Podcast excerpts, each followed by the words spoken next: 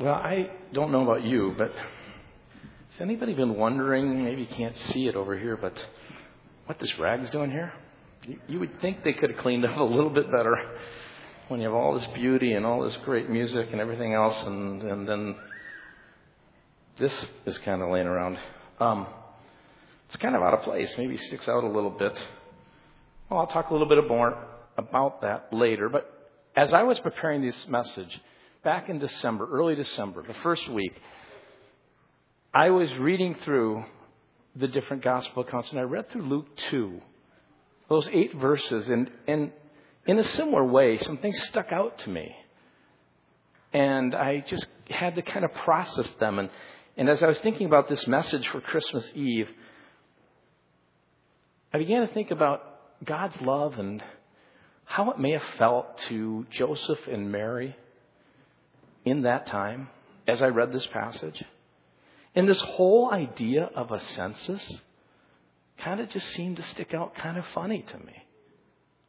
It says in Luke chapter 2, verse 1 through 3, in those days Caesar Augustus issued a decree that a census should be taken of the entire Roman world. This was the first census that took place while Quirinius was governor of Syria. And everyone went to his own town to register. And I'm thinking about Joseph and Mary, and I'm thinking about Mary, and she's pregnant. And she's rather far along in her pregnancy.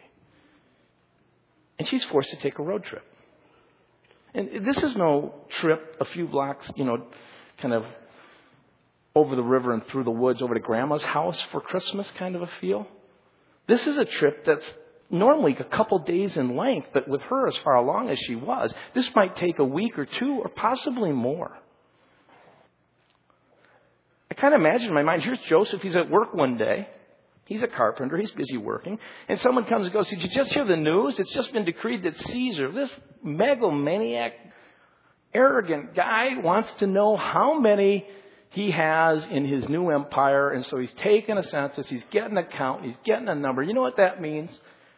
This was not a little thing for people back then. They had to actually pick up, get their stuff, and go back to their hometown where they needed to register. This disrupted life in a major way. And so you get this idea of Joseph hearing this, and Joseph, who's yet not married to Mary, comes back to Mary's home and he breaks the news. He says, Mary, um, we've got to go to Bethlehem. Pack your bags. Now, I don't know about you, but think about it. How, many women here are pregnant and you're getting news that you're going to travel for two weeks by foot or on some kind of mule? Not real exciting. I think that night in her prayers, I can just hear Mary. She looks up at the sky. She says, Lord God, God of my fathers, what are you doing?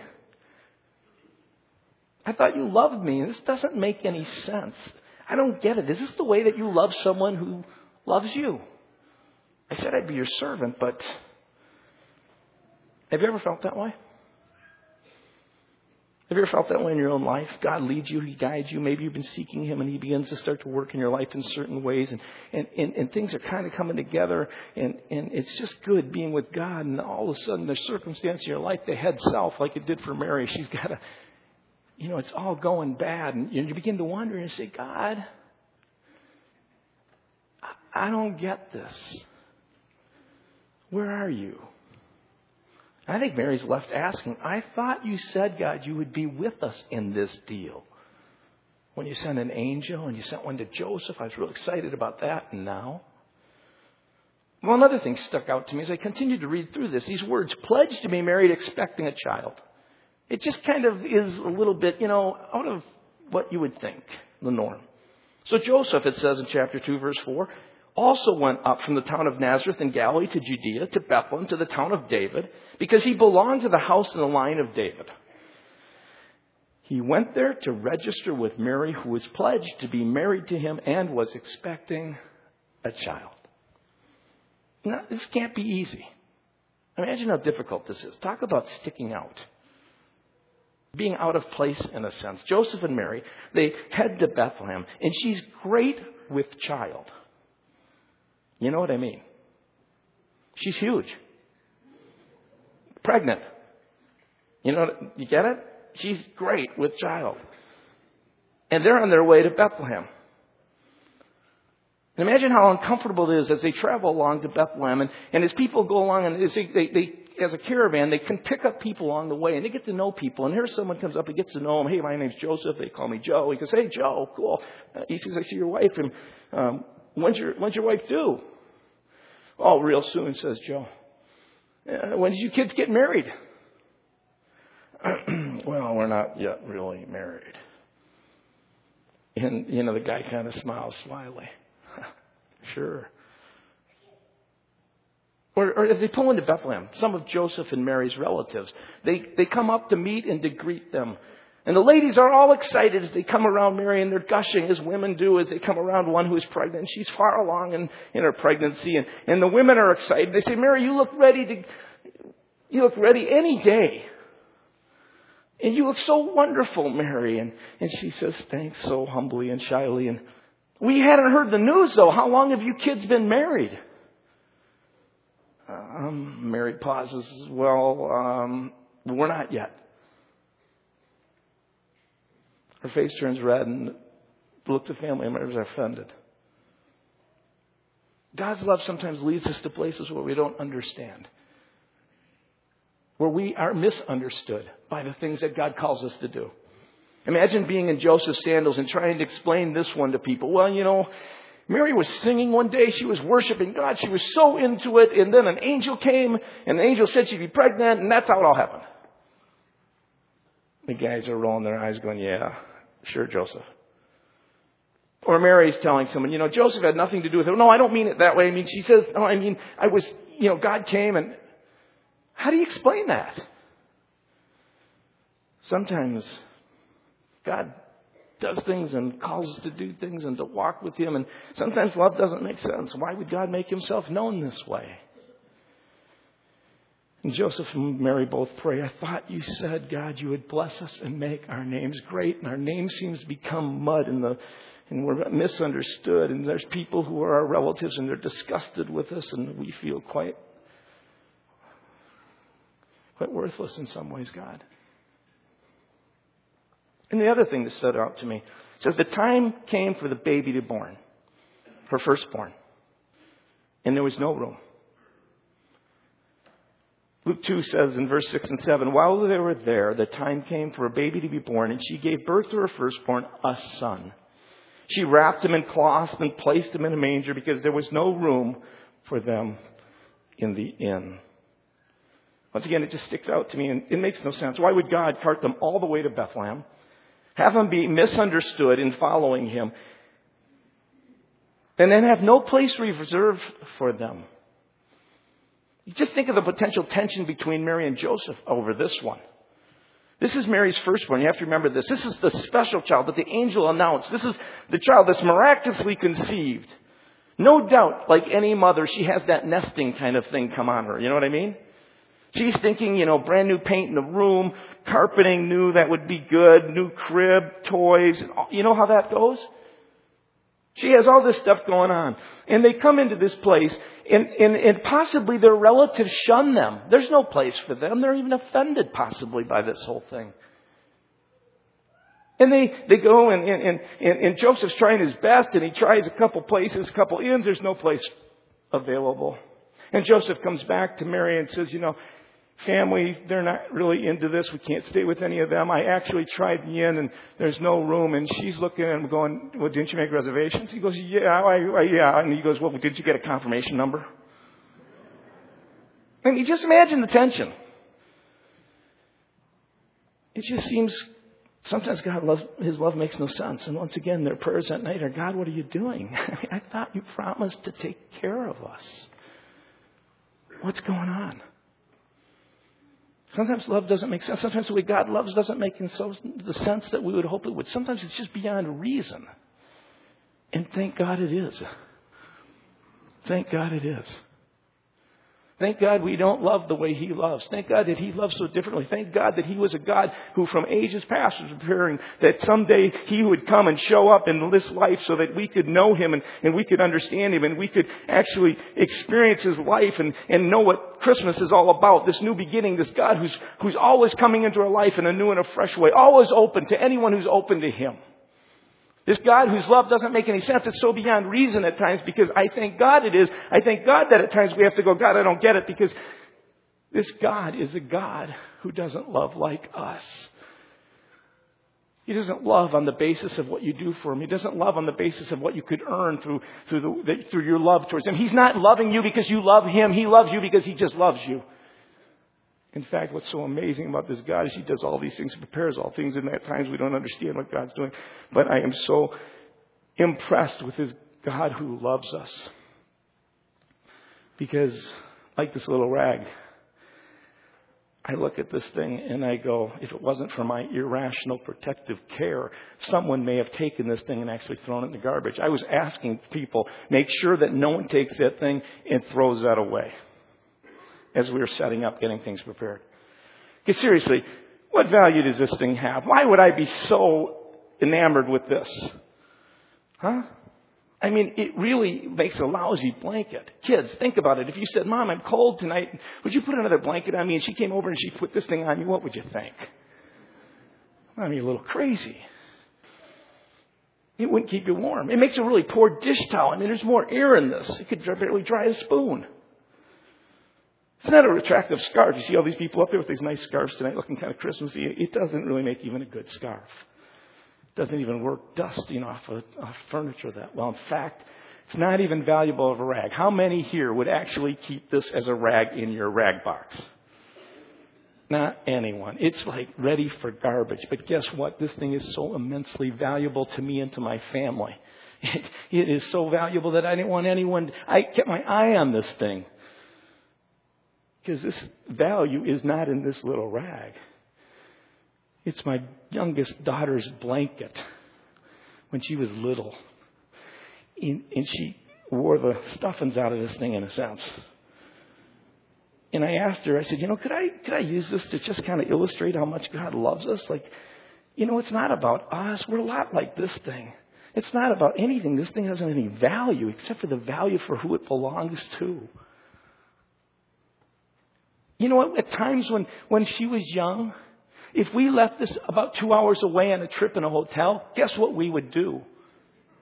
We'd drive two hours back to get this thing. Anybody ever done that? Now, you've done that. You know, if this was left at my, my, my parents' home in Florida, we would actually spend more than this is worth to have them send it to us. Not because of the value of this, because what it means to, to my daughter and what it means to us. And here's the whole story of Christmas.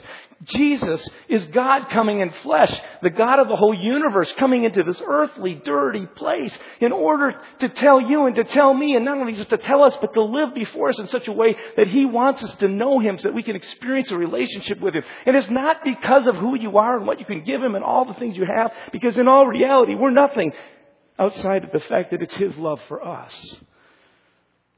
What a great gift. The gift isn't in you to Him, the gift is in His love for you. I, I remember a, an author, his name's Donald Miller, he tells about his own kind of conversion experience, and he talks about the fact that he heard a story from a friend of his who's a Navy SEAL. And this friend told what he did one time, and he had to keep it pretty classified, and it was still, he didn't talk a whole lot about it, but he did tell them that he actually with some other Navy SEALs. They quietly prepared and planned and got everything ready and got the plans together and they went behind enemy lines and they came into a place, into this compound where these, where these people had been held hostage about six or seven of them held hostage for months. And they, they were in this dirty, dark, filthy place. And, and they had been tortured and, and beaten. And, and they had done all kinds of things to them. And so they came into that compound. They broke free and got into that place in order to rescue them. And as they come into that place and, and, and they come into the room where they're at, they find them all in, crouched and, and all afraid. I mean, who knows what the, what the enemy did to them, whether they would do things like this, but they were curled up all afraid and they said, hey, we're Americans, come on, we're here to free you, to rescue you. And they tried to pull them and they just would stay crouched down in that little position. They wouldn't move. They didn't know what to do. They had to get out of there because they wanted to get back to the ship in order to, to, to get these Navy SEALs, get these, these people free, but they weren't sure what to do because you can't make people, you can't force them to go, and if you start to force them, they're never going to get out of there. And so one guy had an idea. He, he took and put his weapon down. He took his helmet down and he laid down in the middle, kind of between these different people. And he curled up like them and he was face to face with one. He put his arm around one. He just sat there for, a, it seemed like a long time for him. And he just sat there as one of them because he valued in some way, he doesn't know them, but he wanted to help rescue them. And he sat there for a while, and finally the person opened their eyes, and as he opened his eyes, he looked at the person, he whispered, he said, I'm an American. He, he continued to whisper and said, we're here to rescue. We, if you would just get up, if you would just get up and follow me, we want to bring you to safety. We're here to rescue you. And so they finally, he, he got the person to kind of lock eyes enough to begin to get up, and that one person got up, and because that one person followed him, the other ones began to follow them, and they got them out and they got them to safety. And Donald Miller goes, you know, I just think about it. If that's the way that Jesus is, here's, here is Jesus who has come into this world not because of something we can offer him, but because he loves us, because even though you may feel like this, even though your life, because of the sin and shame in it, feels separated from God at Christmas comes with a gift and says it's not about you. You may feel and look and be like this worthless rag, but I'm here to rescue. I entered into this, to this whole earth and experience in order to love and to die and to save you. And Donald Miller says that Jesus, God's Son, if, if I could, if I, if I was able to understand that this is Jesus, God's Son, and, and we're captive in a world run by Satan, in a world filled with brokenness, and and all I need to do is, like that little person who is laying there, is lock eyes with Jesus and trust Him and, and, and say, I will follow you because you have come and loved me enough to enter into my situation to rescue me. That's Christmas, folks. A lot of wonderful things around Christmas, but the heart of the message is this. There is a God who so loves you that He entered into this world and He sees just who we are. But I want to tell you, when I was taking this rag, I'm so careful with it because I don't want to do anything to hurt it or harm it. My daughter was here in the first service, and I really was more careful then. God loves you so much. He so cares about you. You think this is important to me, just think how important you are to God. The greatest gift is that God became a man in Jesus. A little baby like we saw here. So that he could get kind of on the floor next to us and say, I love you so much that I want to take you. All you need to do is trust and follow me. And I'll lead you. And I'll rescue you from the things that you're afraid of. I'll heal you from the things that have wounded you. I'll free you from the things that are binding you. I'll love you where you need to be loved. Merry Christmas. Father, thank you that you love us so much. May Christmas not be just a celebration of friends and family, of gifts and carols, but may it be our hearts awaken to the fact that you are so in love with us, that you would rescue us from anything. And you have. Praise God. Amen. Well, you can see in your bulletin on the back, this is a time we light candles. But this candle represents the Christ child, the light that came into this world of darkness. And as we light this, it is this truth that in Christ, He has the ability to light, as we said, that dear Christ enters in. Christ in His light can enter into your life simply by asking and trusting and receiving Him and opening your heart to Him. My prayer is that there will be room in your heart, no matter what's going on, that you can know this Christ child and the light that He wants to place in your heart. And may it burn brighter for those of you who know Him this Christmas. Greatest gift you can give really is prayer. And you know what? Prayer is incredibly powerful. I just want you to take a moment and just in your heart, a sentence or two, pray for someone you know that God might just put on your heart right now. And just quietly, just give that to God. Lord, take these gifts and treasure them and do as you please in Christ's name. Amen. Let us just bow for the benediction. Father in heaven, who has loved us so much to send his Son, Jesus, fill us with your Holy Spirit. And may we live by the law of love and share the gospel of peace. Amen. Merry Christmas.